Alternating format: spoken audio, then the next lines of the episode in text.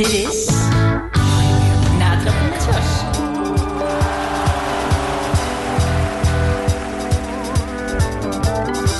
Ja, een hele goede middag. Het is weer maandag, 4 uur geweest. Dat betekent dat we weer gaan natrappen. Mijn naam is Jos Lemmens en heel leuk dat je weer luistert. Uh, jammer genoeg konden we er vorige week niet zijn. Uh, maar gelukkig zijn we er vanaf nu weer iedere week. En dan zul je natuurlijk net zien dat op het moment dat je een week er niet kunt zijn... en denkt van, nou, in de sport zal niet zo heel veel gaan gebeuren...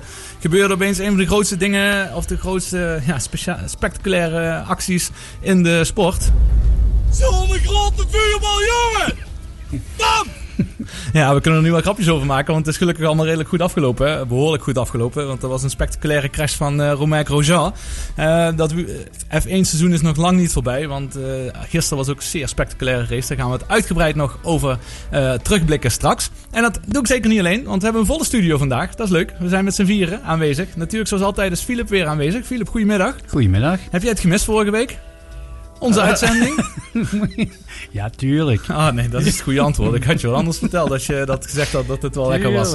Ik heb het wel gemist. Ik vond het wel uh, jammer om, de, om er niet mee bezig te zijn om over de sport uh, te praten. En deze keer uh, staat onze uitzending in het teken van de vechtsport. En dat is eigenlijk iets waar ik zelf niet zo in thuis ben. Dus dat maakt het des te interessanter. En in de studio is een professioneel kickboxer. En dat is Venson Marta. Welkom. Goeiedag, welkom. leuk dat je er bent. Ja. Hey, uh, ja, je bent normaal natuurlijk een springer in het veld. Je bent continu aan het bewegen. Is ja. het moeilijk voor jou nu om uh, twee uur lang stil te zitten en te gaan praten over sport? Uh, nee, praten erover gaat heel makkelijk. Stilzitten, dat komt wel goed. Oké okay, dan, als we maar genoeg interessante dingen hebben, dan ja. vliegt de tijd voorbij. Dat is iedere week namelijk wel weer. En de vierde gast in de studio is leerling van je, Camille van Hoek. Ja, oh. Ja, welkom. dank dat ik erbij mag zijn. Ja, hartstikke leuk. Maak je toch nog je debuut op uh, de radio, hè? Want je hebt ook zo'n rijk sportverleden. Dus uh, je, kunt, je bent absoluut kenner. Dus je kunt gewoon lekker uh, met ons mee blijven spreken. En we gaan zo dadelijk starten. Maar we starten eerst zoals altijd met een plaatje. Dat doen we deze keer doen we eentje van Robbie Williams. Want Let Me Entertain You, dat past op zich wel bij de vechtsport.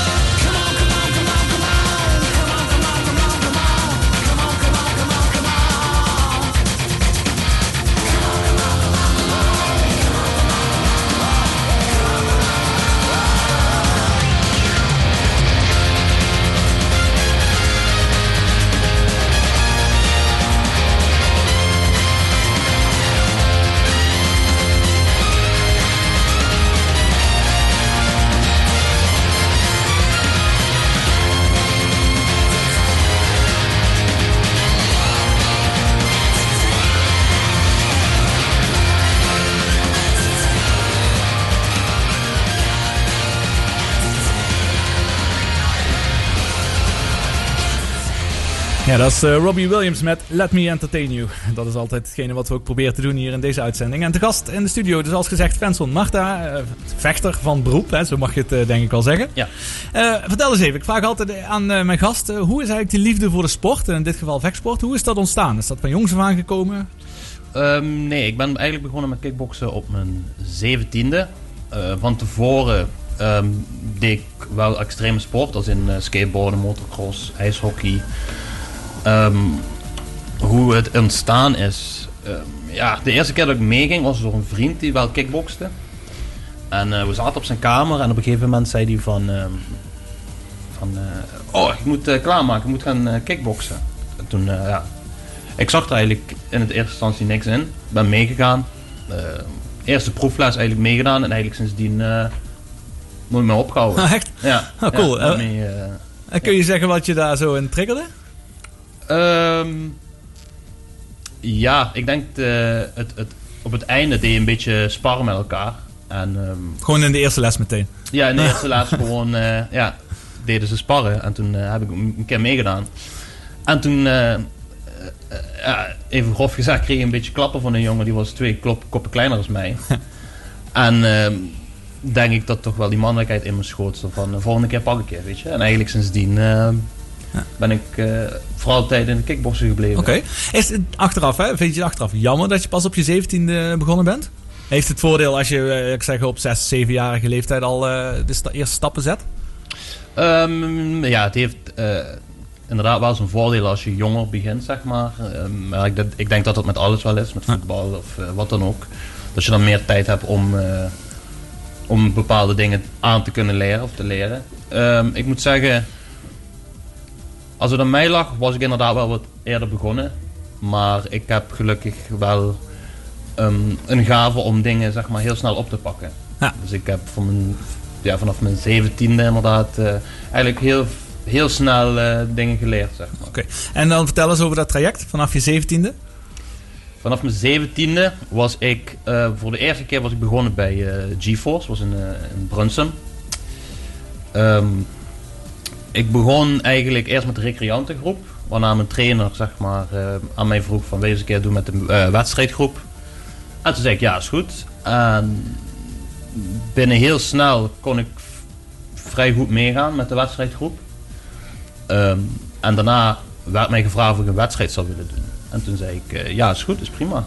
En toen was MMA ehm, vrij nieuw. Ja, MMA even voor eh, de mensen die luisteren is ja, mixed martial MMA, arts. Hè? ja, dus dat, mixed martial leg dat arts. even een beetje uit, want het is Eh, natuurlijk een MMA. containerbegrip. eh, maar Ja, mixed martial arts is eigenlijk een, een, een, een, een mix van allerlei vechtdisciplines. Zoals eh, karate, judo, eh, worstelen, boksen, kickbox, eh, noem het maar op. Eigenlijk allemaal op één stapel gegooid en kijk wie de beste is, zeg maar. En eh, ik ben dus eigenlijk begonnen met eh, het kickboksen. Dus dat is mijn basis. En vanuit basis, vanuit daar ben ik gaan eh, leren grappelen, zeg maar. Dat is een ander woord voor worstelen, elkaar in eh houtgreep leggen.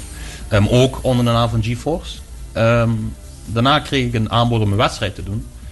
En in die tijd was het, zeg maar, toen het pas opkwam, MMA, waren de regels een beetje onduidelijk, zeg maar. Dus in het, in, het, eh, in het amateur bijvoorbeeld, als je naar de grond werd genomen, mocht je niet naar het hoofd slaan, zeg maar.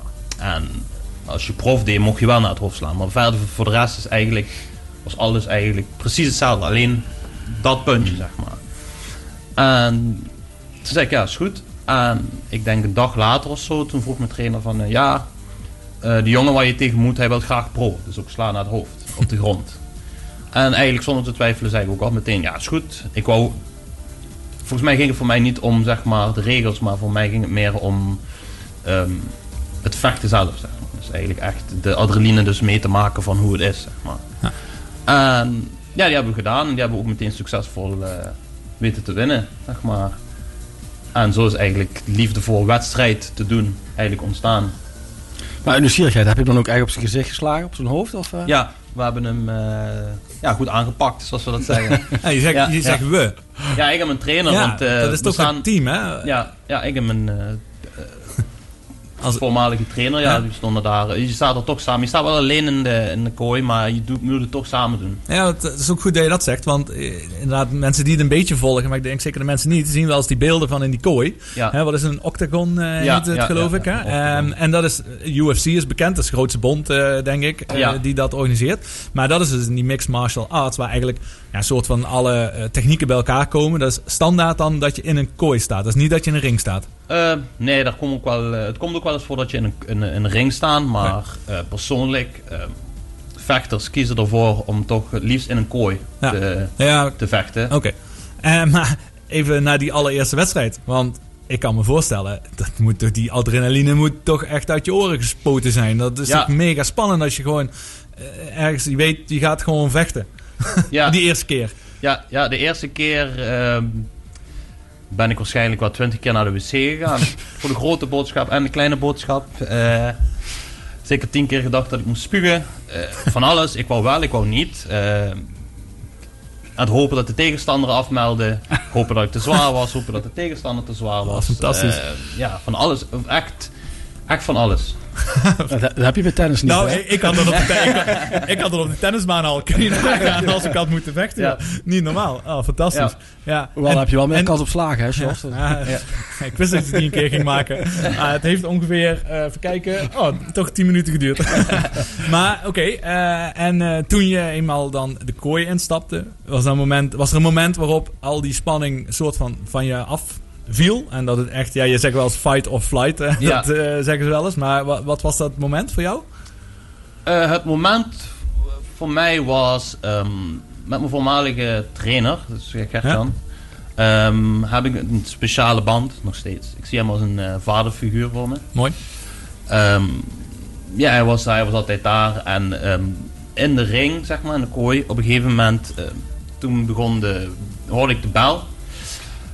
En toen hoorde ik hem roepen van, weet je, van, eh, kom op zoon, weet je wel, ik geloof in je. En dat was eigenlijk het Ah. moment dat ik dacht van, eh, ja, nu moet ik het gewoon doen. En in de eerste twee minuten dacht ik van, eh, toen die jongen op me afkwam, dacht ik van, ja, die, die gaat me nog helemaal... wat licht alle kanten, ja, die Ja. gaan me alle kanten van, van de octagon laten zien. En hier ga ik, ik ga, weet je wel. maar ja, ik dacht, ik ga, ik, als, ik, als ik neer ga, dan ga ik in mijn schild neer. Dus ik heb eigenlijk alles uit de kast getrokken. En de eerste ronde verliep een beetje zijn kant uit. Maar de tweede ronde, toen zei mijn trainer van, doe gewoon eh, wat je moet doen. En dan win je van hem. Ja, en eigenlijk eh, in de helft van de tweede ronde kwam ik bovenop te liggen. Waardoor ik hem een paar eh goede stomp op zijn neus gaf. Dat de scheid zei van, oké, laat maar. Ja. Nou, mooi verhaal hoe je dat is gestart. We gaan dadelijk gaan we dan verder kijken naar je carrière. Welke Ja. wedstrijden en dergelijke daar nog na zijn gekomen. Dat doen we na Genesis met I Can't Dance. Mm-hmm.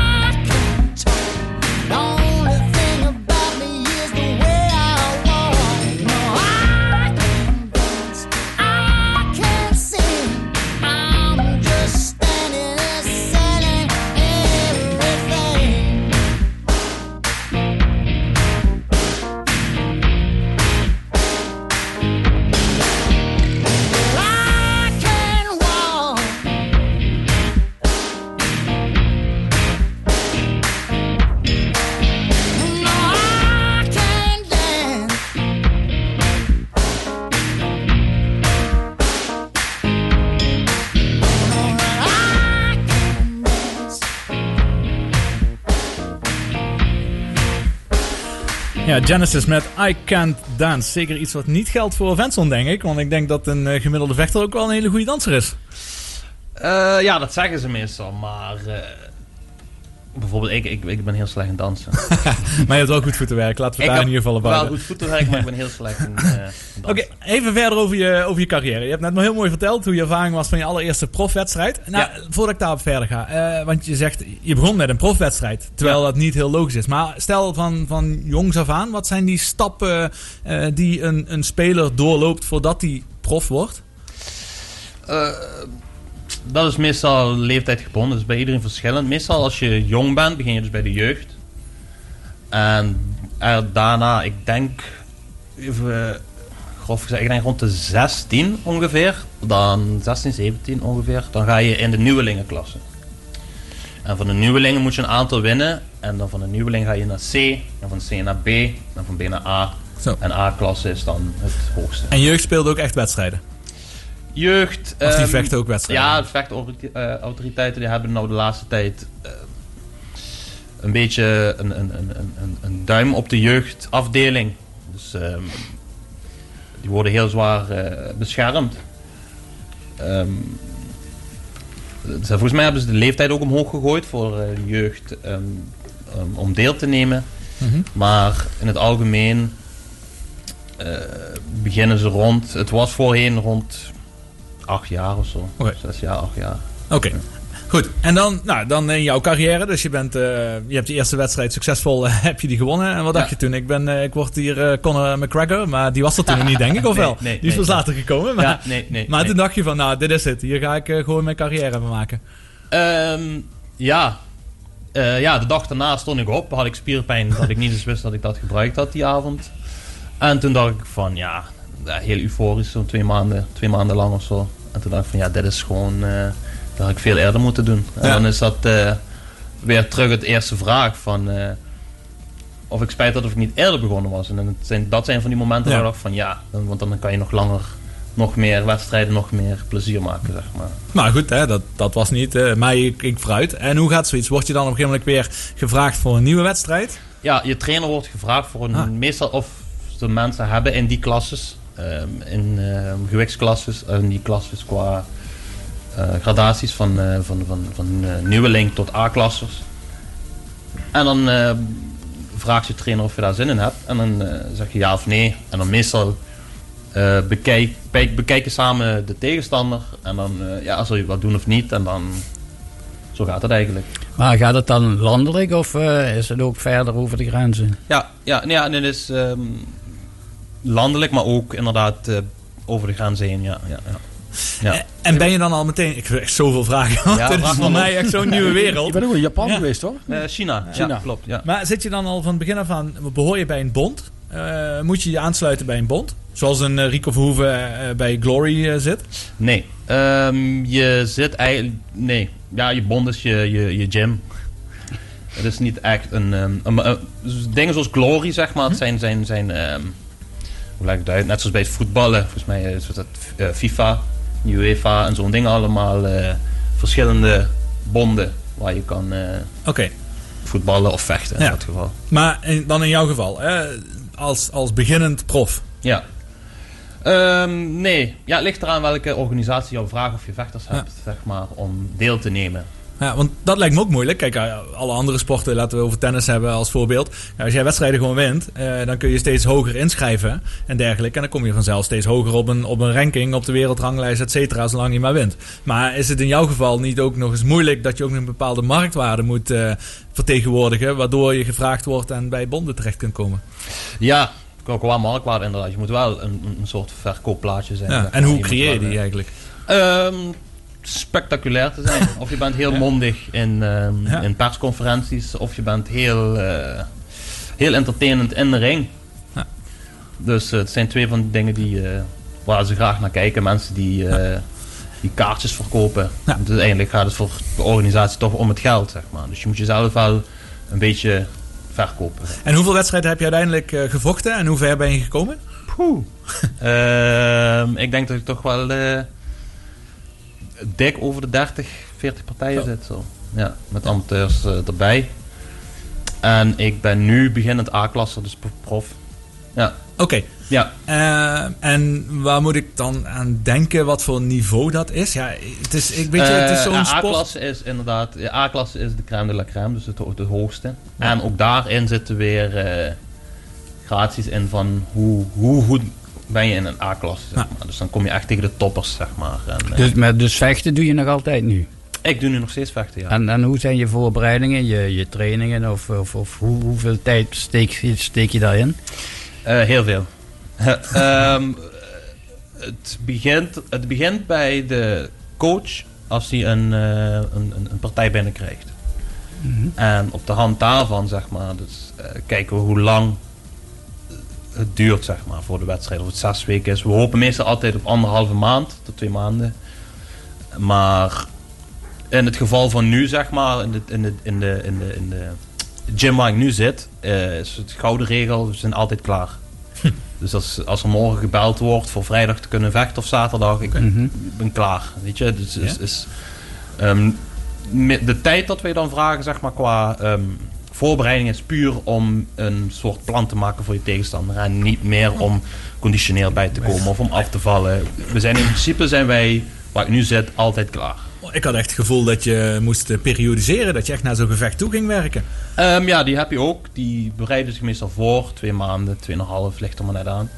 En ehm, voor één specifieke wedstrijd. En dan na die wedstrijd, dan ja, kanen ze alles naar binnen. En dan hebben ze eigenlijk even een goed Ah. leventje. Totdat ze weer gebeld worden van... Hey, Oké, oké. Maar wij hebben zoiets van... eh, ja, nee, altijd klaar. Maar Ook buiten het feit dat je dan ook voor jezelf lichamelijk gewoon Fit goed blijft. onderhoudt. Ja. En Dus heeft nooit, dat, dus nooit s'avonds met een zak chips even op de bank of... eh, Eh, oh, Camille. Uh, ja. Eerlijk zijn. Ja. ja, ja, ja, nee, jawel, nee, nee, nee. Als ik heel eerlijk ben, eh, ik heb zelf ook wel eens de neiging om eh, een zak chips open te trekken. Maar het is niet, het is, het is zelden, zeg maar. maar heeft dat als laatste hierin, heeft dat ook nog te maken met eh, eh, de klasse waarin je vecht als in gewichtsklasse? Is het eh, zo dat, want jij bent een redelijk lichte vechter, of welke klasse zit je? Eh, ja, een middelgewicht, ja. Ja? Min ze- Min 77 bijvoorbeeld. Nu ben ik 84, maar als ik klaar ben eh, voor de wedstrijd ben ik min 77. Maar dat heb Ja. ik binnen twee dagen eraf. Oh, echt? Ja, gewoon even zweten en dan is het eraf. Daar moeten we straks even over hebben hoe je dat doet. Het is wel ik zie een businessmodel hier. dus- Absoluut. Maar, eh, ook, maar is het dan, eh, want lijkt mij dat in de zwaargewichten, die, die vaak ook veel aandacht daarin krijgen, dat daar het eh, nog meer eh, schommelt, of dat zij meer tijd nodig hebben om klaar te zijn voor een gevecht? Of is dat echt maar een beeld van buitenaf? Ehm, ja, het, het, het, het ligt, bij de zwaargewicht ligt het echt bij. ehm, het gaat dan meer om de conditie. Zeg maar. Het zwaargewicht is gewoon een heel spectaculaire klasse. Ehm, meestal twee boven de 95 plus jongens die elkaar eh, ja, een paar tanden, tanden scheef willen slaan. maar als jij plus 95 kilo bent, dan lukt dat al heel makkelijk.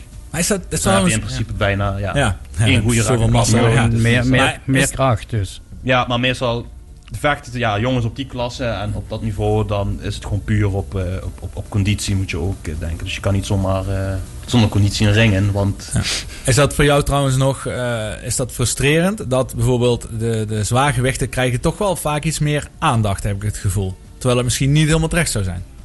Mm, ja, nee, ja. Laten we zeggen, dit, zeg maar de zondagskijkers die eh, Ja. eens een keer kickboksen kijken. Precies. Als je ze wilt voorstellen aan kickboksen, is het natuurlijk wel leuk om ze dan eens een keer mee te nemen en naar zwaargewichtklasses te kijken. Hè. Jongens van eh 1,90 meter plus en 100 plus eigenlijk kilo. ja, ja. van, van het aanzien, zeg maar, dat je denkt van, dat ze in de stoel zitten van, wow, wat is Mhm. dit? Dan de echte kenners die weten meestal van, weet je, het licht zwaargewicht en daaronder allemaal lichtgewicht en zo. Het is gewoon spectaculair, want dat is wat Camille ook in het begin zei, het is gewoon schaak op hoog niveau. En, en bij het zwaargewicht, als vechtsportliefhebber, vind ik het persoonlijk ook leuk, omdat het ja, met, met, met zware wapens ben je dan aan het schaken. hè. Eén één foutje van een coach of van, een- van een vechter op het zware gewicht kan Is finesse. ja. is gewoon finesse. Is gewoon Klaar, afgelopen. Oké, nou, ja, hartstikke interessant. Echt supergoed. Ehm, dadelijk even gaan we verder eh, heel even over wielrennen hebben. Eh, want we gaan even bellen met Sander Kleikers. Die is eh, commentator bij Eurosport hier ook een keer te gast geweest. Want er was wel groot nieuws afgelopen week in de wielersport. Want Team DSM die is opgericht. Of die heeft in ieder geval opgericht. Die heeft de sponsoring overgenomen van Sunweb. Sunweb. Team Sunweb wordt nu dus DSM. Dat is wel echt op hoog niveau. is dat een soort transfer in Nederland. Of en zeker ook in Limburg. En daar weet Sander natuurlijk Dus die gaan we zo dadelijk even bellen. Dat gaan we doen na een liedje van Kensington War. En dan blijven we toch wel een beetje in die eh, vechtsport. Want eh, oorlog voeren, dat is het wel in die ring.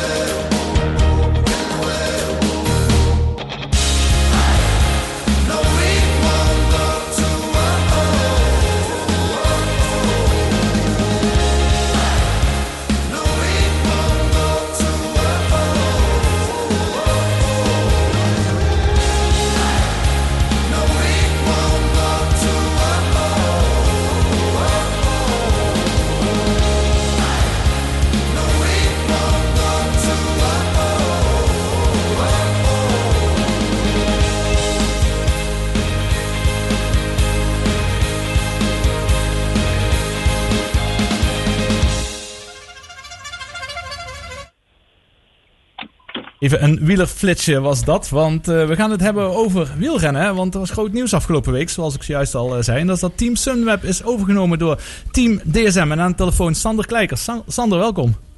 Hi Jos, goeiedag. Goedemiddag, leuk dat jullie even mogen spreken. Hey, hoe is dit tot stand gekomen? Want het is best een grote transfer. Of fusie, hoe je zou je het noemen. Ja, absoluut. Ja, ja, laten we maar eens even zeggen een transfer op dit moment. Ehm, omdat eh, team Sunweb, die kwamen eigenlijk in de problemen. Omdat eh, ja, de vakantieaanbieder Sunweb natuurlijk door de coronacrisis hele andere prioriteiten heeft. En niet meer eigenlijk het grote sponsorbedrag dat ze eigenlijk voor onbepaalde tijd hadden afgesproken eh, kunnen ophoesten.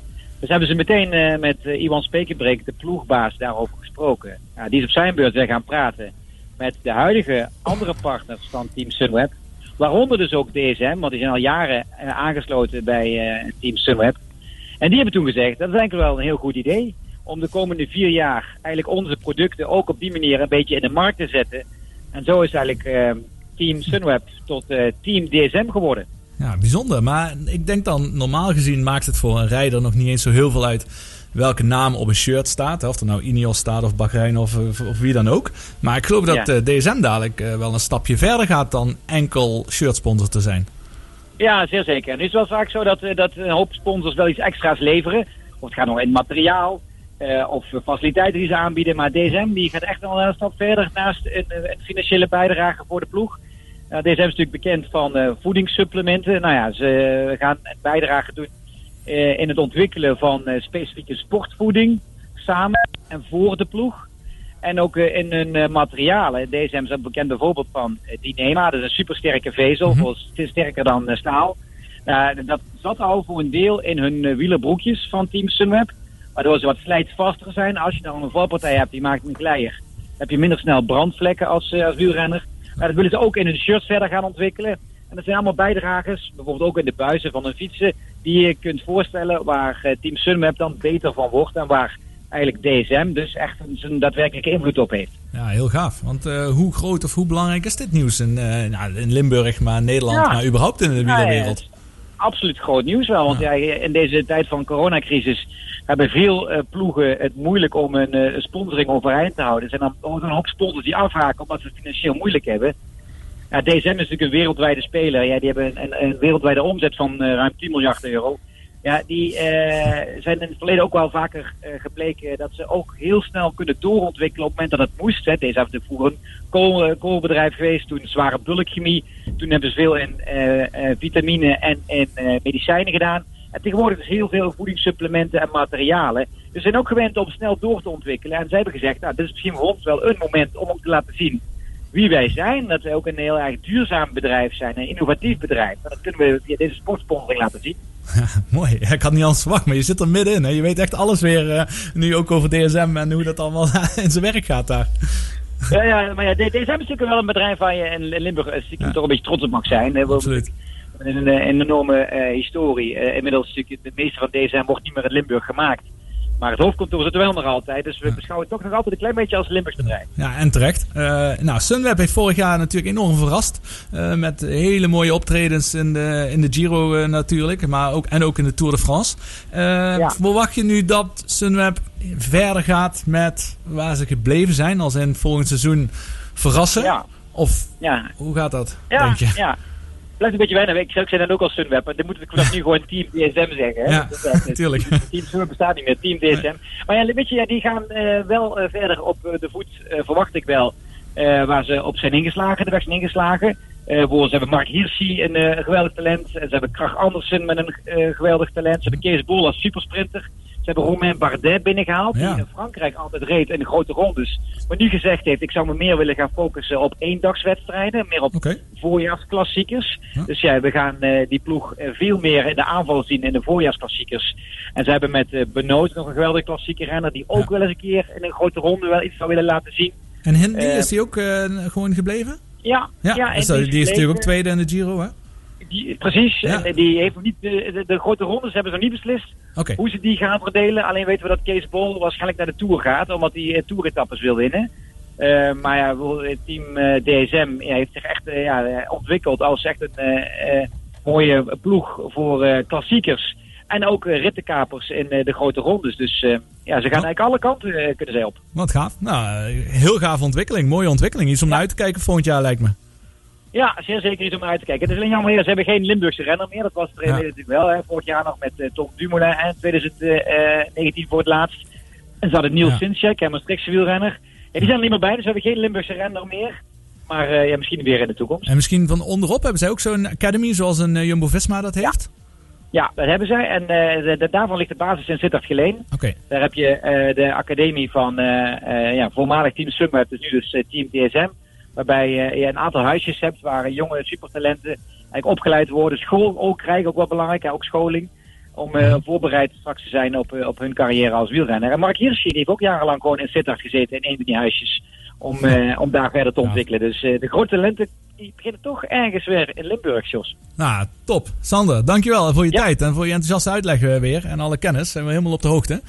Dankjewel. En we zijn heel benieuwd hoe het volgend jaar gaat nu met Team DSM. Ja, nee, absoluut. Dankjewel. Dankjewel. Hoi hoi. Hoi.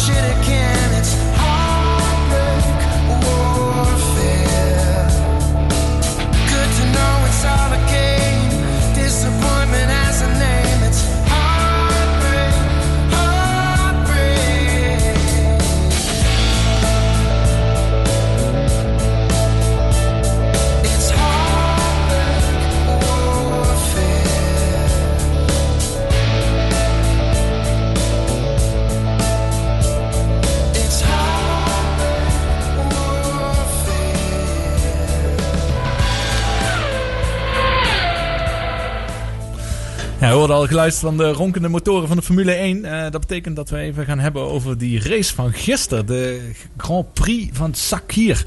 Man, man, man, wat een spektakel. Ik dacht van, nadat eh, Lewis Hamilton in Turkije de wereldtitel pakte. Ik denk, nou, die laatste drie races, dat zal een formaliteit worden. Maar dat is het zeker niet, Philip.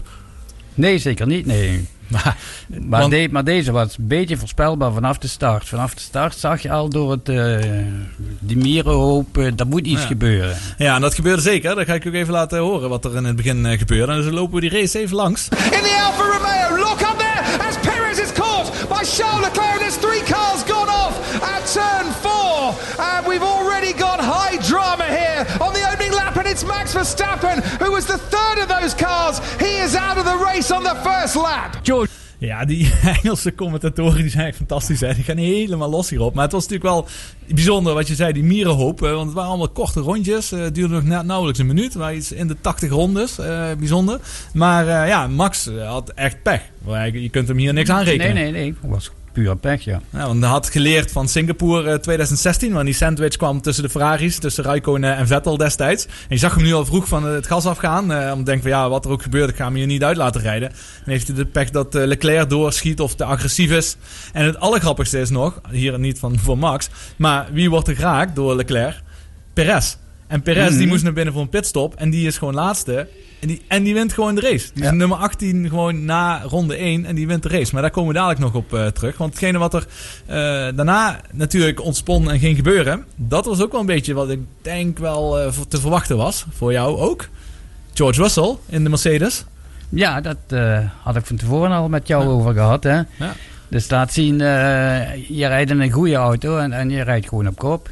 Ja, Dus, het was, eh, ja, je zou bijna bang kunnen zijn dat Mhm. zoiets het failliet van de Formule 1 zou kunnen betekenen. Want al, als die, iemand in de auto van Hamilton stapt, dan wil ik George Russell niks tekort doen. Absoluut niet, want dat is een megatalent en supergoeie rijder. Maar het geeft natuurlijk wel aan dat als je in de, de juiste auto zit, dat is wel een beetje het bewijs, mhm. dan doe je gewoon mee voor de overwinning. En laten we heel eerlijk zijn, als het niet eh, zijn grootste pechdag ooit eh, was, dan had hij gewoon die Grand Prix gewonnen gisteren. Klopt. Nou Ja, want het begon eh, dat hij acht seconden voor eh, sprong had op Bottas. Eh, niks aan de hand. Hij kon gewoon rustig consolideren. En toen opeens was een andere debutant. eh, die deed het volgende, die Aiken. There's a front wing lost by Jack Aitken. We're going to need a, a safety car then to clear that away, I think. Ja, en daardoor kwam er een safety car. En eh, was die voorsprong van eh, George Russell was weg. en toen werd het echt comedy capers. Hè? Want eh, toen moest, moest Russell moest dus naar binnen. En wat gebeurde daar bij die pitstop? Okay, George, we're going to need to box box. We have a mixed tyre set on the car. Basically, what's happened is they've got they've got some of Bottas's tyres on, or indeed all of Bottas's tyres on. Hoe kun je zo'n fout maken? Geen flauw idee. En zeker eh, van Mercedes niet, hè? En dat, precies dat, hè? Ja. Als het bij Williams achteraan zou gebeuren, dan zegt men ook misschien van oké, maar Mercedes is toch veruit het beste team. Dus ongelooflijk fout. Er zitten Ja, verkeerde klopt. banden erop. Mix, maar daar kreeg hij nog straf voor achteraf. Dat maakte niet zo heel veel eh, meer uit voor het eindresultaat. Maar het is bizar dat dat, eh, dat dat is gebeurd. En ik hoorde vandaag eh, dat Toto Wolff, de teambaas van Mercedes, had gezegd dat er een radiocommunicatiefout was. De radio deed het niet in de pitstraat. Waardoor ze de, niet goed de berichten doorkregen van de coureurs. En daardoor misverstanden zijn ontstaan. Maar desalniettemin, en dat vond ik wel heel gaaf. eh, toen kwam hij met een fantastische inhaalactie. Hè, waar die eh, Bottas buitenom langs ging. En eh, vervolgens reed hij op de tweede plek achter Perez. En was het nog acht rondes eh, waren er nog te gaan. En was het een kwestie van tijd voordat hij ook Perez zou inhalen. En alsnog zijn overwinning zou halen. En toen moest de gifbeker helemaal leeg. Looks like a rear left puncture. Looks like rear left puncture. That's George Russell's chance of a podium absolutely gone now. Dan krijgt hij gewoon een lekker Een achterband. Leeglopende achterband, ja. ja, dan is het gewoon simpelweg niet jouw dag. kan het niet anders eh, zeggen. Ehm, ja, en dan even als laatste hierover nog. eh, de winnaar eh, was dus, zoals al eh, benoemd, was Perez. The man who was in last place at the end of lap one comes home to win the Sakir Grand Prix. Sergio Perez, wow. En Perez, dat is dan wel mooi, want het is zijn allereerste overwinning wat hij behaalt. Eh, en hij is gewoon transfervrij. Hij heeft geen stoeltje voor volgend jaar. Ja, klopt. Maar Dus- wat ik ook nog leuk vond, even Ja? tussendoor. Dat was in de 33e ronde. Toen reed Sainz achter Vettel aan. Ja. En zo dicht dat Vettel die ging de pitstraat in en Sainz bijna achter hem aan. Kon net op het laatste moment Ja, uitwijken, nog, hè, eh, dat hij buiten bleef. weer, weer op de baan blijven. Ja, precies, dat is waar. Maar even, die Perez die eh, wint dus en die heeft nog geen stoeltje. En het enige stoeltje wat er vrij is, is een stoeltje in Red Bull naast Max Verstappen. Ja. Lijkt me een betere sollicitatie kun je niet afleveren, lijkt mij, eh, op de, in de voorlaatste race. Nee, dat klopt, ja. Nou ja, dat, wat denken jullie? Eh, ja, jullie zijn misschien niet helemaal zo in de Formule 1 wereld ik, thuis. vind, ik vind maar... het wel verstandig van Max als je dan toch eruit vliegt. Dan kun je beter de eerste ronde eruit vliegen. Dat is een passage op moeite. ja, dat is waar. Ja, nu zie je, zie je zo'n George Russell hoeveel pech dat hij heeft eh ertoe doen. En ook Max ook, hè. daar kan hij zelf niks aan doen. Ja, Vincent, dat is natuurlijk even een voordeel wat jij hebt in de, in de ring. Je kunt niet heel veel andere factoren de schuld geven. Nee. O- Of vergis ik me daarin? Eh, ja, je kan allerlei smoesjes verzinnen. Ja, smoesjes, maar- Meestal is het, eh, ligt het echt aan jezelf. Ja. Je kunt geen lekker band hebben. Nee, geen- nee. Lekker, lekker handschoen Nee. maakt ook niet uit. Ja, dat soort dingen. Nee, dat is waar. Dus eh, nee, dat was me wel de race hoor. Ongelooflijk. Wat een spectaculair eh, einde langzaam zeker van het seizoen. De laatste race is over twee weken in eh, Abu Dhabi. Dat zal het einde zijn van het Formule 1 eh, seizoen. En dan volgend jaar gaan we daar weer druk mee verder. Ben benieuwd wie de laatste stoel inneemt. En hopelijk ook volgend jaar in Zandvoort. Maar denk je niet dat, dat zo'n Hamilton er nog wat uitmaakt als hij toch al wereldkampioen is? Om dan Nou. nog die laatste paar races te winnen? Of, Ja, dat maakt hem wel uit. Want hij wil gewoon records verbreken. Hij heeft nu net het record van Schumacher overgenomen met 93 overwinningen. En, eh, hij is nu niet meer bezig met eh, die, of hij wint of niet. Maar hij is gewoon, ja, hij wil dat getal zo hoog mogelijk neerzetten. En ik denk dat hij ook absoluut voor die achtste wereldtitel eh wilt gaan. Dat, eh, dat is wel echt zo'n eh, zo'n topsporter. Ja. Ik denk dat hij ook echt wel baalt eh, dat hij deze twee races, Mhm. of in ieder geval deze race niet kon rijden vanwege positieve coronatest. Ik denk dat hij de enige is die niet zo baalde dat die pitstops niet vlekkeloos verliezen, verliepen. Want wat wij Ja. zojuist zeiden over, ja, zet iemand in de auto van Hamilton en hij wint. Nu is dat misschien nog een beetje ter discussie. Maar ik denk dat dat toch wel vooral ook met de auto veel te maken heeft gehad dat hij het zo goed deed. Goed, we gaan eh, weer van muziek, muziek luisteren. Eh, Don't Look Back in Anger. Ik hoop ook dat George Russell dat niet doet eh na zijn team, zijn tijdelijke team. En zo dadelijk komen we weer terug en dan gaan we kijken en luisteren naar de gastplaat van Venson.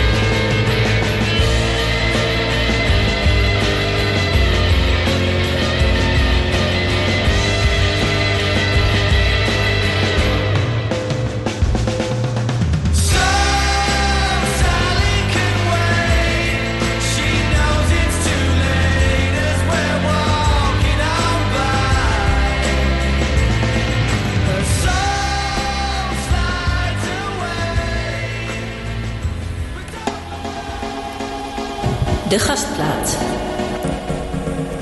Ja, we zijn weer toegekomen aan de gastplaat. En dan ga ik alvast zeggen dat dat is de eerste plaat die, plaat die we na het nieuws eh, gaan draaien. Maar Venson, vertel eens, wat is voor jou nu een eh, plaat waar jij een bijzondere herinnering bij hebt? Eh, en waarom natuurlijk? Ja, het is eh, waarschijnlijk niet veel mensen dat verwachten, maar het is Mariah Carey met Hero.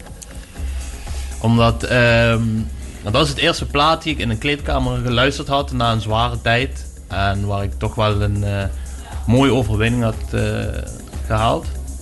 En is dat eh, de eerste plaat die toevallig op de radio kwam toen ik terug in de kleedkamer was. En dat is tevens ook een van de favorietste liedjes van mijn moeder.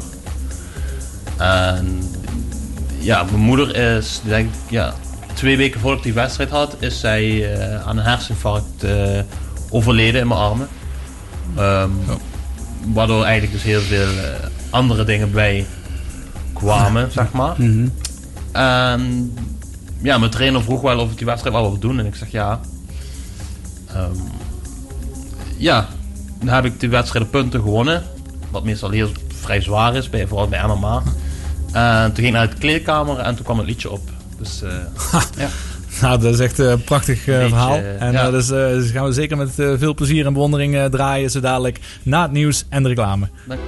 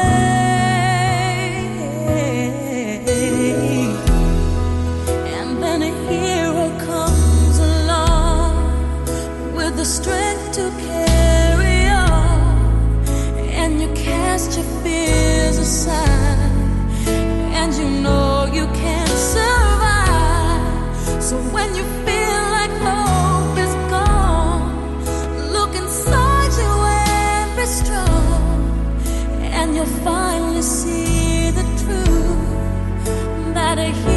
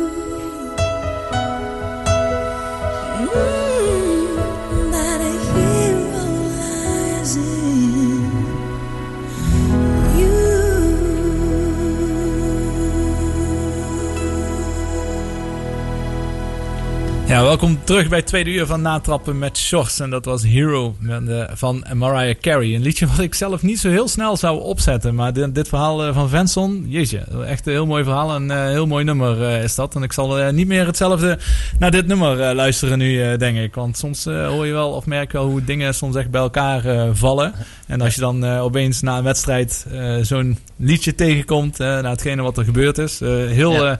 heel indrukwekkend. Ehm, we gaan verder. En het tweede uur eh, dus van Natrappen met Jos.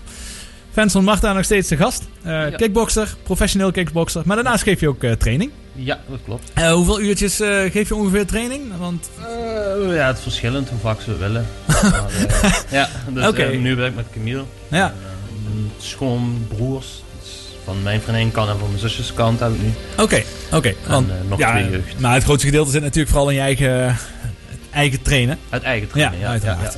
ja, ja, en dan de, de vierde man in de studio hier. Die hebben we al, al straks al eventjes een paar keer eh, tussendoor ook gehoord. Is Camille van Hoek. Want Camille, jij bent iemand die sport zijn hele leven lang. Je hebt op eh, heel goed niveau eh, getennist in het verleden. Daarna heb je ook op de voetbalvelden gestaan.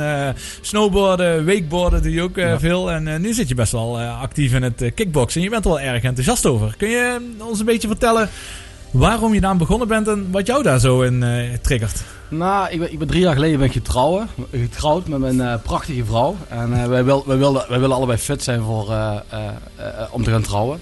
Dus hadden we gaan we daar aan werken. Dus voeding, eten, drank, drank en op alles een beetje letten. En toen we eigenlijk het vond ik eigenlijk aan zich vond ik gewoon te saai. En toen op een gegeven moment was daar een kickbox-leraar die gaf eigenlijk kickboxles. En eh, zo ben ik er eigenlijk een beetje aangekomen. En uiteindelijk, vervolgens ben ik later, ben ik, eh, eh, die was geblesseerd. En toen zat ik toch zoiets van, ik vind dat wel leuk om dat door te zetten. En toen ben ik een beetje gaan googlen. En toen kwam ik via via kwam ik bij eh sportschool in Landgraaf terecht. En eh, toen was daar een bokser, Melvin. En die zei eigenlijk van, ja, ik ben eigenlijk niet eh, voor het kickboksen. En ik wil de trappen wel erbij hebben. De trappen vind ik wel weer een extra dimensie geven. En toen ben ik eigenlijk bij Venson terechtgekomen. En het leuke van, vind ik, van, ik, van kickboksen vind ik, is dat je eigenlijk alles gebruikt qua spieren. Je, je, je, je verbrandt gewoon ongeveer 800 calorieën op een uur tijd. Eh, je gebruikt alles. En wat ik wel vind, het is inderdaad best wel technisch. Je denkt, iedereen kan slaan. Je doet, jouw handschoenen aan of Philippe. En in principe iedereen kan wel slaan. Maar tussen echt slaan en slaan is er wel een verschil. Dus als je slaat moet je ook zorgen dat je eh, eh, schouder goed staat. Dat je elleboog goed staat. Dat je niet die tegenslag meteen krijgt. Eh, het is echt best wel schaken. Het is best wel technischer en wat intelligenter als dat je eigenlijk normaal op het eerste gezicht zou denken. Ja, want die tactiek, daar zit ook best wel, eh, komt wel veel bij kijken, hè, Venson? Eh, ja, Tijdens komt- wedstrijd. Ja, daar komt heel veel bij kijken. Ja. Ja. Eh, wat kun je daarover vertellen? Ja, ik snap dat het niet alleen maar blind slaan is, maar hoe, hoe je zoiets opbouwt en et cetera. Ehm, ja. Wat komt je, je, moet, je slaat inderdaad. Je moet uitkijken dat je niet geslagen wordt. Maar het kan altijd wel eens komen dat er een stoot tussendoor komt. En dat is dus ook wat ik zei, het mentale aspect. Weet je, als je geslagen wordt, dat je ook niet meteen als een bal zeg maar, in de hoek van de ring gaat eh, kruipen. Eh, Ja, je moet toch wel eh, actie-reactie, je moet reageren op je tegenstander. Je tegenstander reageert op jou. Je hoort zijn coach, hij hoort jouw coach. Dus het is Ja. continu schaken inderdaad. Moet, eh, Ja, want Camille, zie je jezelf ooit, al is Nee. het vriendschappelijk, zou je Nee, ooit ik, in de eh, ring zien nee, stappen? Ik, ik, nee, ik, ik, za- ik kan me niet voorstellen. Sowieso, ik werk in de, de orthopedische branche, zal ik maar zeggen. Ik kan me niet voorstellen dat ik straks bij klanten zit en ik een dik gezicht heb. En, ik zeg, ja, het, ging, het ging niet zo goed dit weekend. Dus.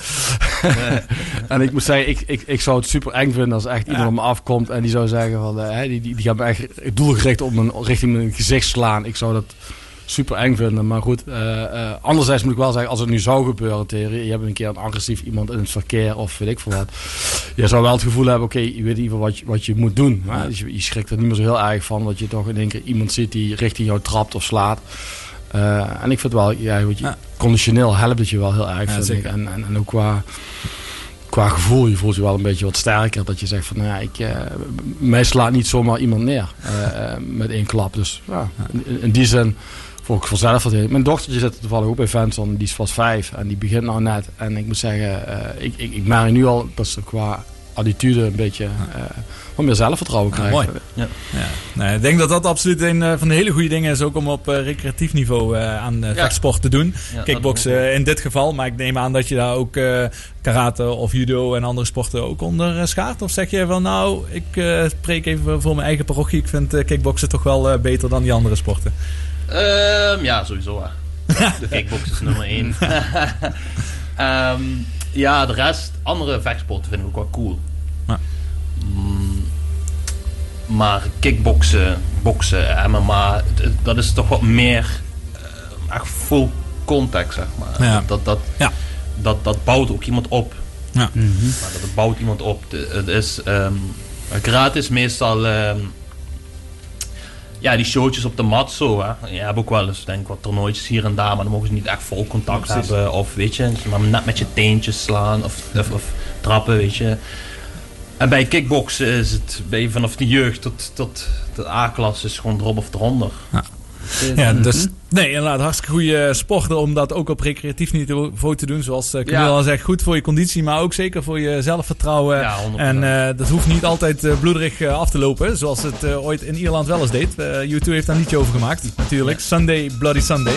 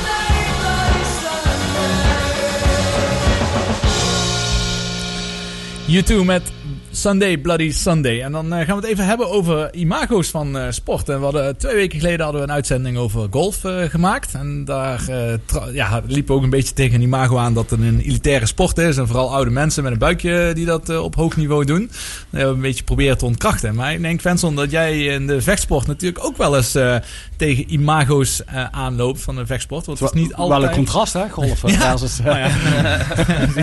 Probeer een mooie bruggetjes te maken over imago. Maar ja, die heb je nu in laten storten, dat bruggetje. maar in ieder geval, eh, ja, weet je, het kan ook wel eens negatief in het nieuws komen, toch? De vechtsport. Eh, ja, dat klopt. Ja. ja. En wat vind jij, eh, hoe, hoe kun jij dat ontkrachten? Hoe vind jij dat dat dat lastig. eigenlijk onzin is? Ja, dat is lastig. Ehm, ze gaan er meestal vanuit ook ehm, dat je buiten de sportschool geen kickbox gebruikt. Ehm, dat is compleet waar. Dat is, dat, dat, dat, daar ben ik het ook heel erg mee eens. Maar aan de andere kant moet je ook voorstellen van ja. Maar als je door twee, drie man belaag hoort, wat moet je dan doen?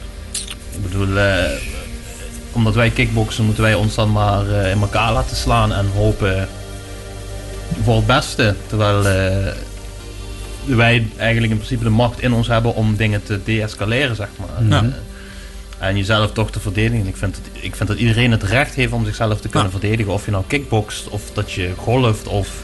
Met een, met een golfclub. Ja, nee, want, ja, ja, nee maar eh, stel voor eh, iemand belaagt iemand die golft. Die is net, komt net van de golfbaan af en wordt belaagd door drie man. Snap je? Dus dan zou ik het niet meer als logisch vinden dat hij zijn Een club, eh, golfclub ja, pakt en tegen iemand en aanslaat. Ja, eh, eens. Dat is ook het verhaal een tijdje terug in de, in de krant geweest. Dat eh, drie inbrekers bij een, bij een kickbox eh, zwaargewicht hadden ingebroken. En dat het voor ze alle drie niet goed afliep.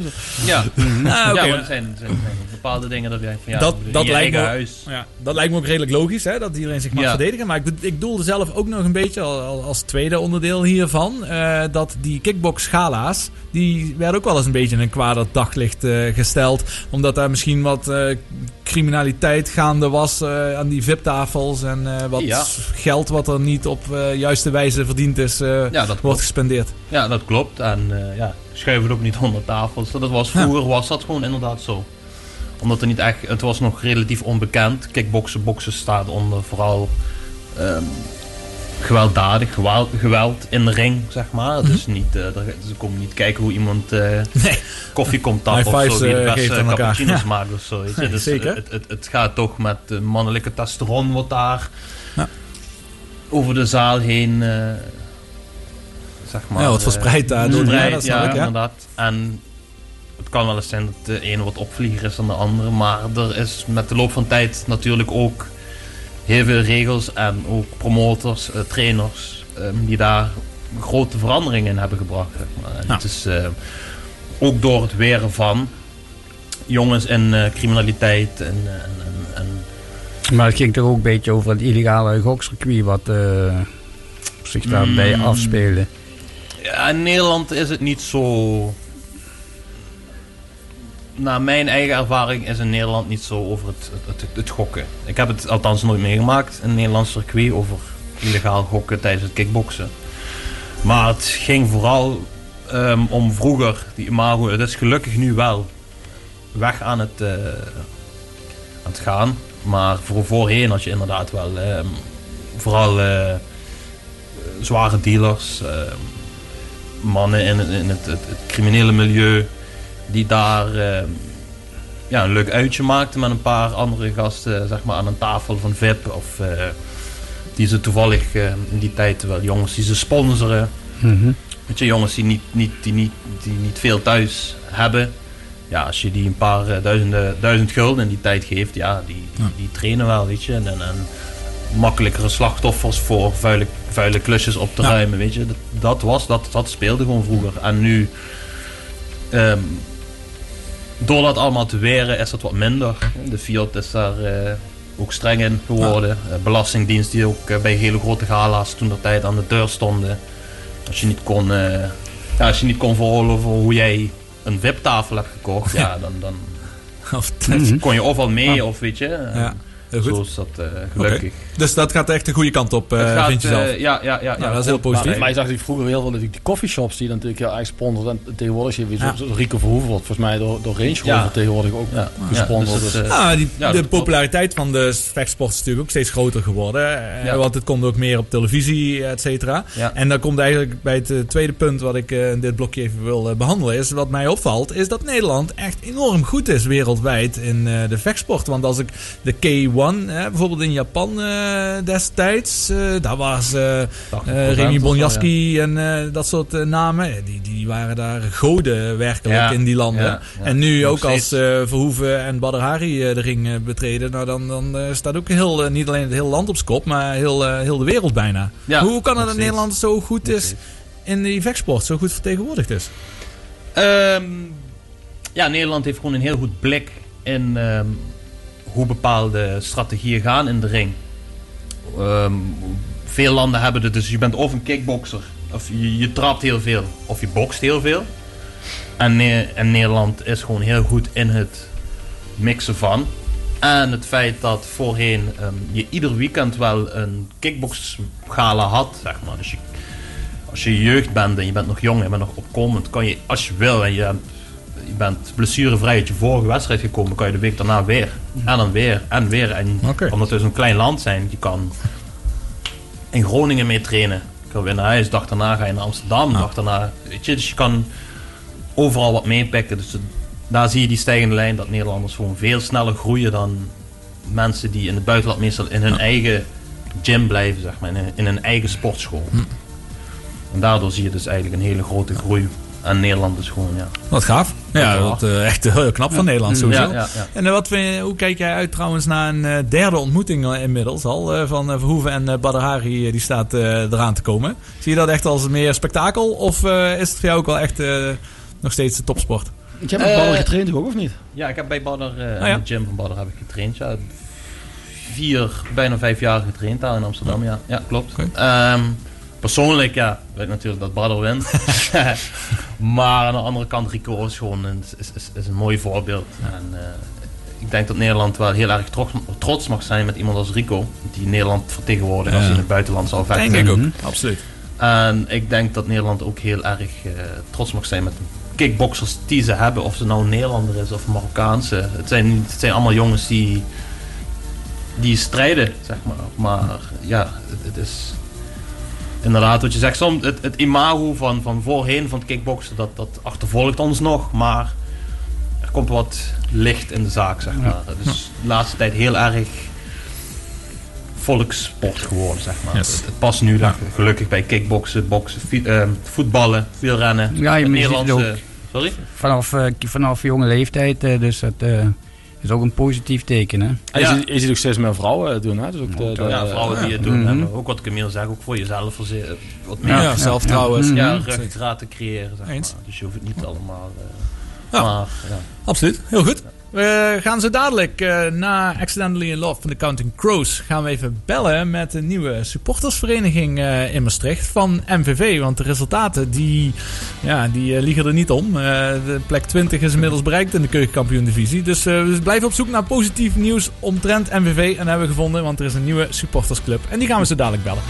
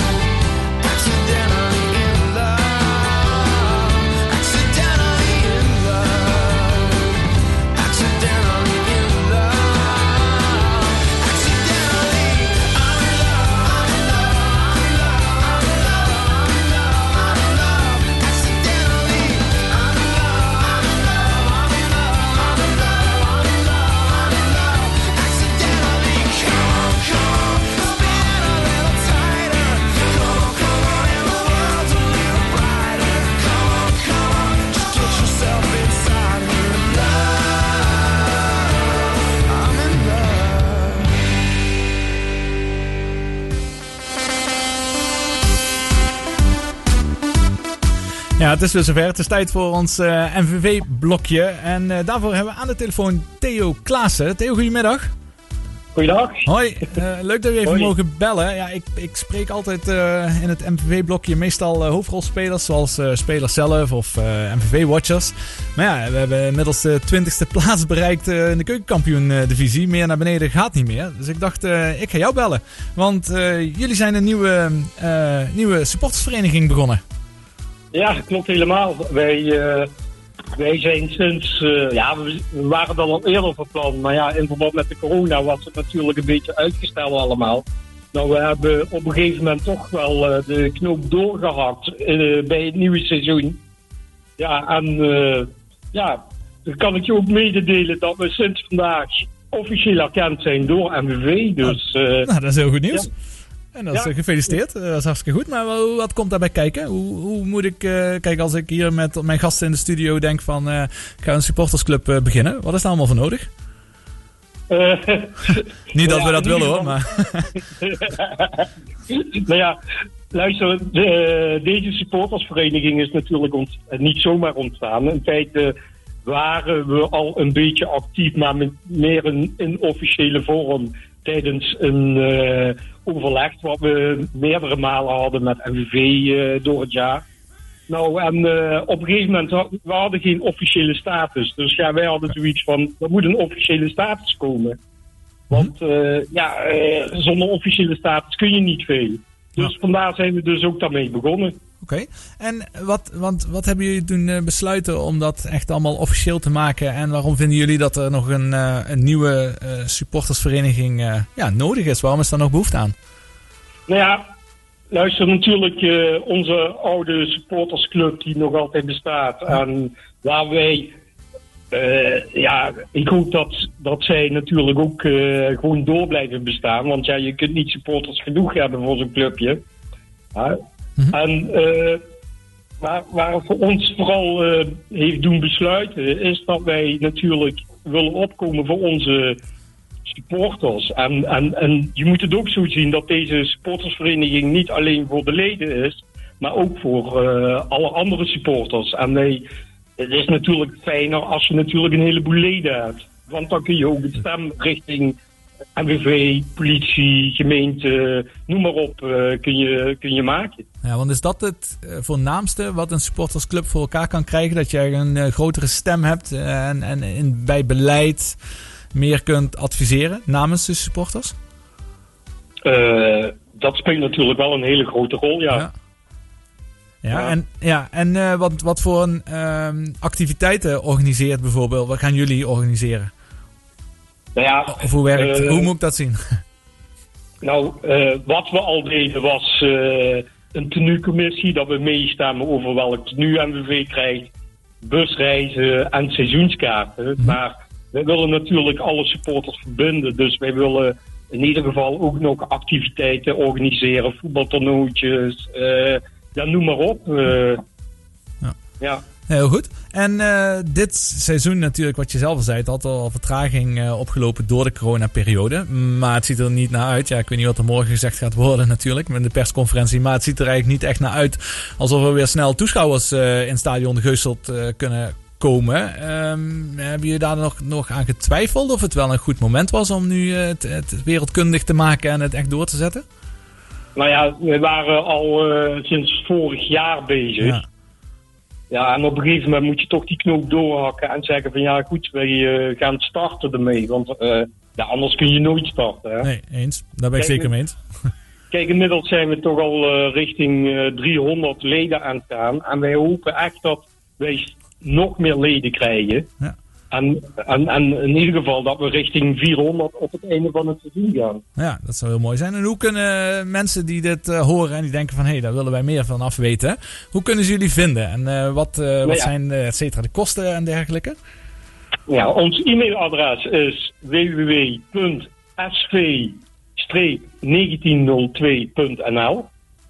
Op die site vind je ook meteen eh, een, aanmelding om lid te kunnen worden. En de eh, kosten zijn 5 euro per jaar. Dus dat is eigenlijk het geld nog niet en zo. Nee, absoluut. Dat eh, het zou moeten kunnen. En zeker als je de club ermee eh, steunt, dan is dat Ja. altijd goed. Want laten we eerlijk zijn, MVV kan op dit moment wel een beetje steun gebruiken vanuit verschillende Ja. hoeken. Want even als, als Ja. liefhebber, je volgt denk ik aan ook alle wedstrijden. Hoe, hoe, heb jij dit, hoe zit jij dit seizoen te kijken? Ja, als ik, ja, eigenlijk toch wel een beetje met tranen in mijn ogen. om heel eerlijk te zijn. Ja. Eh, kijk, je wilt niet dat jouw clubje op de laatste plaats belandt. Ja, en dat is inmiddels gebeurd. En ja, eh, het doet toch wel pijn om het zo te zien, ja. Maar goed, ik bedoel, we moeten optimistisch blijven. En er komt nog een tweede helft dadelijk van een seizoen. En eh, ja, laten we hopen dat we beter gaan presteren. Ja, Eh, dat eh, hoopt eh, heel Maastricht met jou. Dat lijkt me heel logisch, want ja, het, inderdaad, zoals je zegt, het, het houdt niet over. Er zijn wel kansen iedere wedstrijd. Dat zeg ik iedere week opnieuw. Volgens mij komt FV meer op voorsprong dan dat ze op achterstand komen. Alleen na de 90 minuten dan is de stand helaas omgedraaid. Maar laten we hopen dat dat de positieve kant op gaat lopen de komende wedstrijden tegen ook wat lager geclasseerde tegenstanders. Ja, en daarbij hoop ik dat jullie ook een hele mooie vliegende start kunnen maken met nieuwe leden, of nieuwe leden van SV 1902. En eh, ja. Ja. wellicht kunnen we, ons, eh, kunnen we in de toekomst weer even met elkaar spreken om te kijken hoe de stand van zaken eh, is. Ja, dat zou ik heel leuk vinden. En ja, laten we de moed niet opgeven. Want ja, misschien moet de trainer ons goed uitleggen dat een wedstrijd 90 minuten duurt en geen 70 of 80. Ja.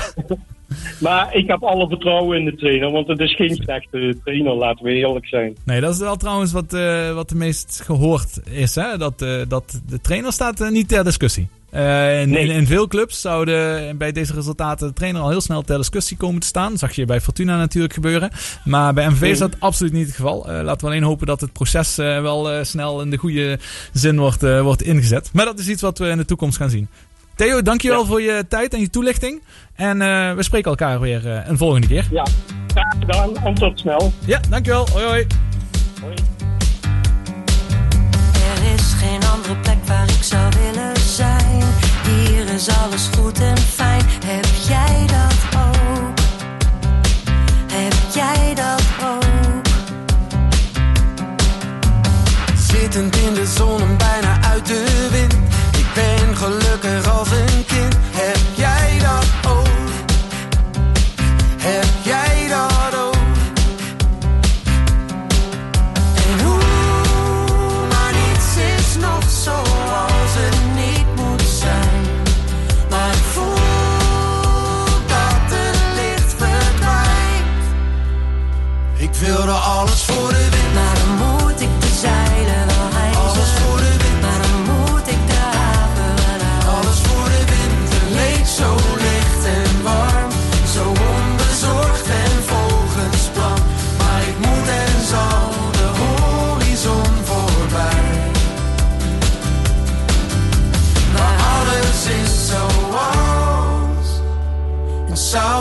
zijn.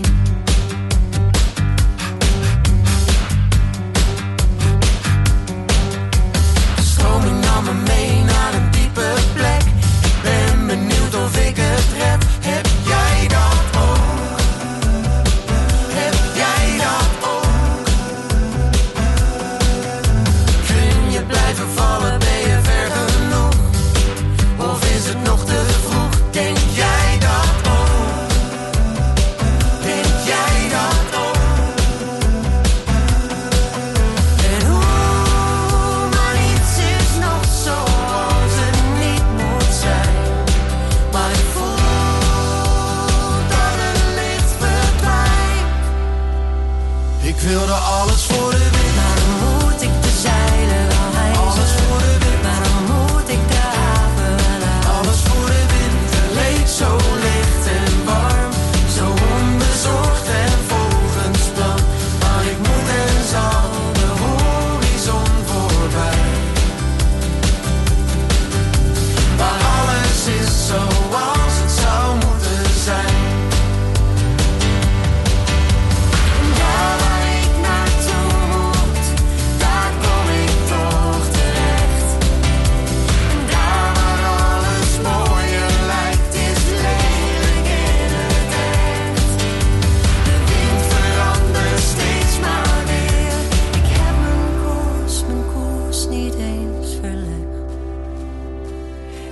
Gaat alles voor de wind. Nu hoef ik geen zeilen te hijsen. Alles voor de wind. Nu hoef ik de haven niet uit. Alles in de wind. Het blijkt zo licht en warm. Hier in mijn huis en zonder plan. Ik ben al lang de horizon voorbij. En nu gaat alles voor de wind.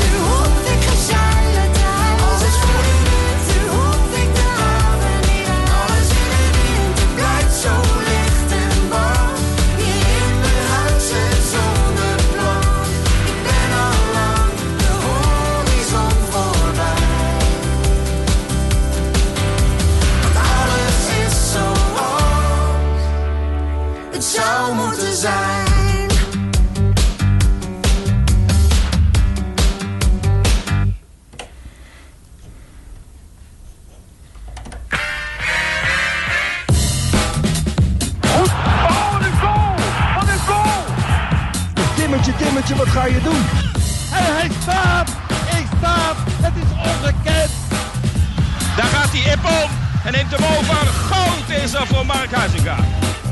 Het sportmoment van de week. Ja, we zijn weer toegekomen aan de sportmomenten van de week. En we beginnen met eh, het sportmoment wat Venson heeft uitgekozen. En eh, ik was eigenlijk eh, wel blij met het moment wat je koos, want ik had het al langs zien komen. En ik had gehoopt wel dat je uit de vechtsport eh, zou gaan. Ik heb een fragmentje erbij. Iron Mike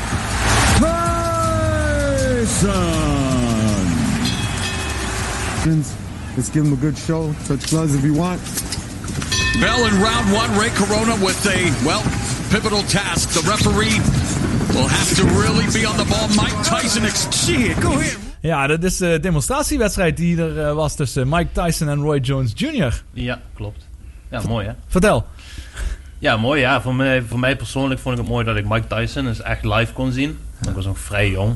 Toen, eh, toen hij nog eigenlijk echt op het top van de top was. En eh, ik niet zo heel veel aandacht voor het vechtsport had, maar wel Mike Tyson kon. En eh, ja, nu kon ik hem voor het eerste keer zien tegen Ja. Roy Jones. Ook nog eens, ook een eh, crème de la crème van het boksen. Ja, er staat Roy Jones Jr. Jr., maar ja. ze zijn niet echt meer junioren niet- Tyson. En die mannen zijn eh, 52 en 54. Ja, kan je je voorstellen dat je daar eens een keer inbreekt. En hij... eh, Hebben ze bij de hangover geprobeerd, maar... ja, ja, klopt. En dan eh, ja, komt hij naar onder en dan denk je, oh, ik doe even het licht heel stoer aan. En dan zie je dat hij het is. En Ja. die eh, verkoopt je even een paar en je gaat zo naar buiten. Maar die man heeft ook al eh, tien levens geleid ondertussen, hè? Die is aan de grond geweest en alles. Ja, die van de top gestaan, die Ja. heeft de bodem gekend, die is eh, uitgeleefd. eh, ja. Ja. Die heeft alles meegemaakt wat je maar... eh, En dan nu weer en nu echt weer topfit. gewoon, ja, Daar staan echt het is niet normaal. zwaar bizar, respect. Bizar. Vooral op die leeftijd. Bizar. Ja, dit was een demonstratiepartij. Ja. Gaat hij nog, heeft hij nog plannen om, ja, om, om weer echt professioneel wereldtitels of zo te gaan halen? Ik weet niet hoe dat, ja, of dat mogelijk is. zijn dat hij wel heeft gezegd dat hij wel een, een, een gokje wil wagen, zeg maar. Of hij het gaat halen, persoonlijk hoop ik het wel natuurlijk. Het is een mooi verhaal natuurlijk als je het haalt. En aan de andere kant, als je die zwaargewichten van tegenwoordig allemaal ziet, dan is het toch wel eng. En, eh, Twee, Maar- ik kan me niet... niet ja, zeg Mike, maar. Mike Tyson, maar die, die sloeg gewoon door de dekking heen eh, mensen Maar neer. die Dat is- was- man is ja, ja. 52 jaar. Nou, Ja. je ziet hoe fit hij nog was. Ja, dat klopt. hoe- Maar die hoe hard hij nog slaat. Ja, ja. ja, ja, denk je echt dat met, met zijn leeftijd dat er nog een reële kans is? Ik heb er geen idee van, maar het lijkt me zo sterk. Eh, jawel. Ik denk als hij, als hij, echt, als hij nu wel echt doortraint en, en, en, en, en heel veel onzin laat, wat hij nu nog momenteel helaas nog doet. Ja. En zich echt erop focust dat hij wel een, eh, een royale kans zal maken. Ja, vooral in het zwaargewicht. Ja. Ja, bijzonder. Dat gaan we in de gaten houden. Mike Tyson, absoluut, sowieso. absolute held is dat. Eh Philip, eh, jij hebt ook weer eh, de krochten van televisie, sporttelevisie zitten afzoeken. En jij komt met een rugby-fragment. want er is de Autumn Six Nations. dat is weer de Autumn Nations Cup. Waar Engeland tegen Frankrijk speelt. Dan heb ik eerst een fragmentje, voordat je het verder mag uitleggen. Dit is overigens in de laatste seconde een kick van Owen. niet, ja, niet, het was niet Russell, maar heeft een andere naam. Maar dat komt Farrell. ook wel. Farrell, exactly. Oh, it's so close. Oeh, die, dat geluidje horen we even niet erbij.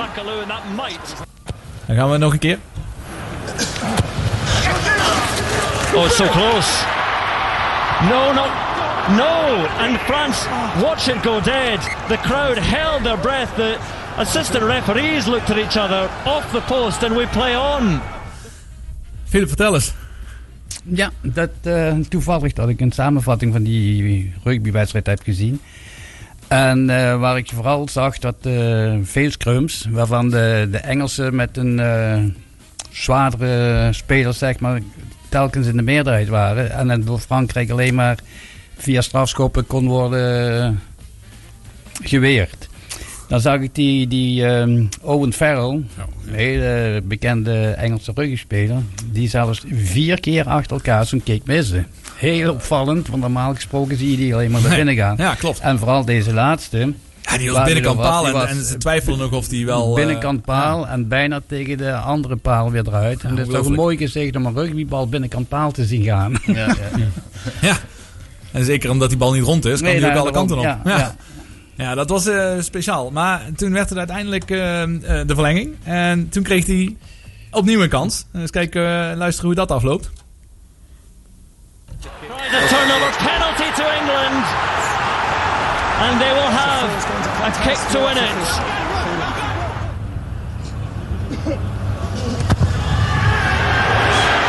There it is, when needed most. Owen Farrell delivers, and he smiles, and he celebrates, and all the England team do so now. En in de extra tijd kwam het dan eh, toch nog goed op Twickenham. eh, het, rugbystadion eh, van Engeland. Commentaar gegeven door Andrew, Andrew Cotter. Echte schot is dat. Heerlijk commentaar hoe hij altijd bij het rugby geeft. Maar zo zie je wel, de laatste maakt die en is de held.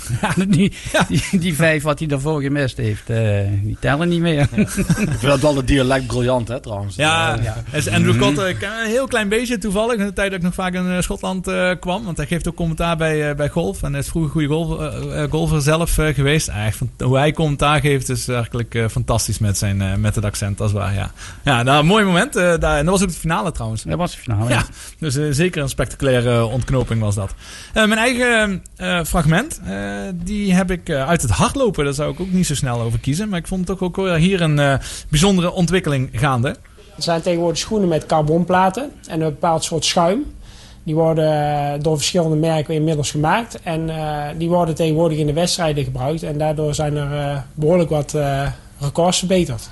Ja, want gisteren werd onder andere eh, een halve minuut van het wereldrecord bij de dames afgehaald op de halve marathon. En dan eh, dacht je altijd bij hardlopen, ja, dat is gewoon een kwestie van een paar schoenen aantrekken en maar rennen. Eh, zonder hulpmiddelen. Meest, een van de meest pure sporten. Nou, boksen ook natuurlijk, want je hebt dezelfde handschoenen en verder heb je ook niks. eh, ja, bitbescherming in. Maar in ieder geval is het echt een pure sport waar het gewoon man tegen man is in dit geval. Maar dat is ook niet meer helemaal het eh, verhaal. Want eh, Nike die had dus een tijd geleden een schoen ontwikkeld eh, met carbonplaten erin. Plus meer een dempende schuim. Waardoor ja, de energie wat je in de grond stopt, krijg je natuurlijk altijd terug. Dat in veel sporten. Ground Reaction Force heet dat. Maar dat was dusdanig voordeel dat alle Nike-atleten dit jaar wereldrecords aan het lopen waren. En nu is daar dan toch, de bond heeft daar toch iets aan gedaan. dat er nog maar één carbonplaat in mag. En het en schuim mag maar iets van 4,5 centimeter eh, zijn. En niet meer dan dat. Eh, dat vond ik bijzonder. Want ik kreeg daar toch een beetje het klapschaatsgevoel bij. eh, wat toen ook eh, revolutionair was. En daarna werden de wereldrecords aan flarden ge- geschaatst. En wellicht dat dat dus bij de hardloopsport ook gaat gebeuren. Ja, één slecht nieuws wel voor de recreatieve loper. Je hebt pas voordeel eraan als je gemiddeld harder loopt dan 15 km per uur. En dat zal zeker niet iedereen gegeven zijn. We gaan even naar wat muziek luisteren van de Gees. En dan komen we weer terug.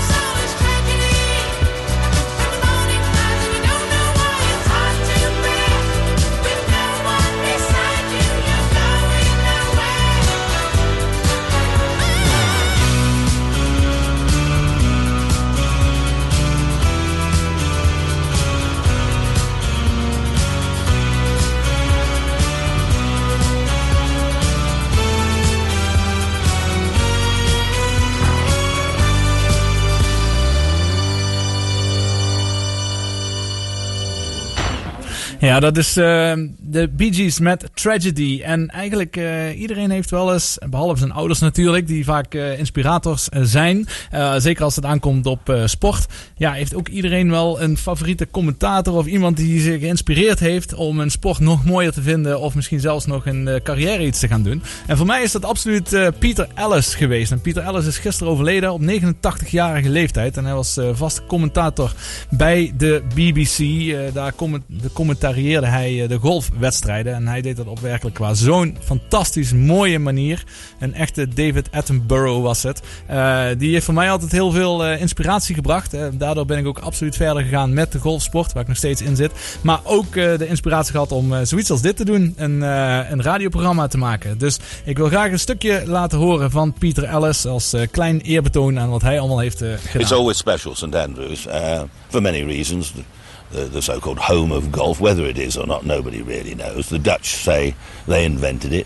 Then someone discovers a cave in ancient Egypt, and there, chipped on the wall, are sort of pictures of people that look as if they're playing golf in 10,000 BC. So, it, uh, but St Andrews is sort of the place, the home of golf, um, where the RNA, the Royal and Ancient Golf Club, they make the rules and they say, you know.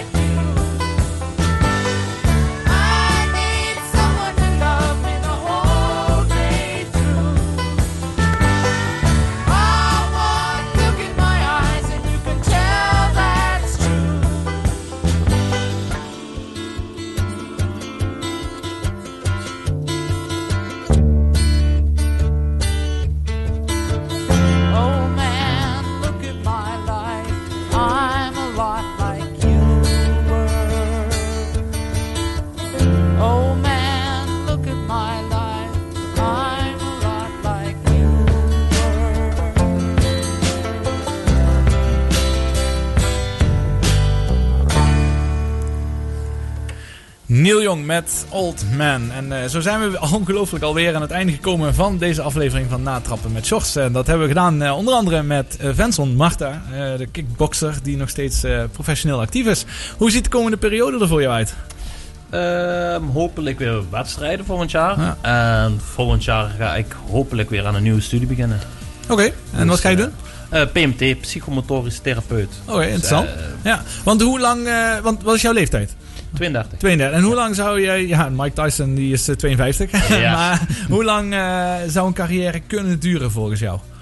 Ehm, ik denk als je goed met je lichaam omgaat, toch wel tot 6, misschien 37 max. Oké. Maximaal en dan. eh, Ja, dan eh, komt het sleet er een klein beetje, Ja, een beetje ja. in. Maar dat voor die zwaargewichten dus langer dan? Of kun je dat niet zo stellen? Mm. Ja, zwaargewicht. Ja, als je niet, als je niet vaak knock-out gaat, dan kan je het relatief wel eh, lang trekken. Ja. Ja. Wanneer is, laatste wedst- wanneer is eh, je laatste wedstrijd eigenlijk geweest? Want met de corona neem ik aan dat er ook veel wedstrijden zijn eh, afgelast. ja, dat is een goeie. Ik denk een maand of twee ongeveer of zoiets. Hè? Geleden zo, ja. Ja, ja. En heb je nu ook wat op de planning staan? Eh, nu nog niks. Ja, volgend jaar februari misschien. Een eigen thuisgala. Ja. En voor de, voor de rest verder niks. Nou, en is alles voornamelijk in Nederland voor jou of ook veel in het buitenland? Eh, Duitsland. Duitsland, is Ja, dat een groot eh, land Ja, ook als om... Het nu, oké. ja, als het nu door zou gaan, is het in Duitsland. Ja. Nederland vrij weinig. Ja. Oké, mooi. En ondertussen blijft natuurlijk ook Camille nog eh, Ja. training geven iedere week. Om te zorgen Ja. dat, hij, dat hij ook fit blijft. Ja, Ja, ik, ik ben jonger dan Mike Tyson, dus ik heb... Ja, je hebt ook een hele carrière voor je nog inderdaad. Mooi. Ja, Venson, eh, alvast ja, hartstikke bedankt eh, dat je hier wilde zijn. En eh, wilde Bedankt. uitleggen over, over de mooie sport. Hè, Ja, want dat is wel heel gaaf. Waar ben je te vinden? Als mensen denken van nou ik wil ook gaan trainen bij jou. Ik ben te vinden in Landgraaf bij Team MW, Melvin Wassing, op de Reeweg 116 eh, in Landgraaf. Oké, helemaal goed. Dankjewel. Hey, Filip, eh, bedankt weer dat je erbij Ja, was. Vond je het gedaan. weer gezellig? Gezellig en snel. En interessant. ja. ja. Camille, je ook bedankt. Hoe was je debuut op de radio? Gra- leuk, leuk. Ja? Volgende week weer toch, of niet? Ja, zeker. En de week daarop eh, is dat ook weer. Zo is het. Volgende week zijn we weer terug. Veel plezier dadelijk met de mannen van het café Usmestreeg. En we spreken jullie volgende week.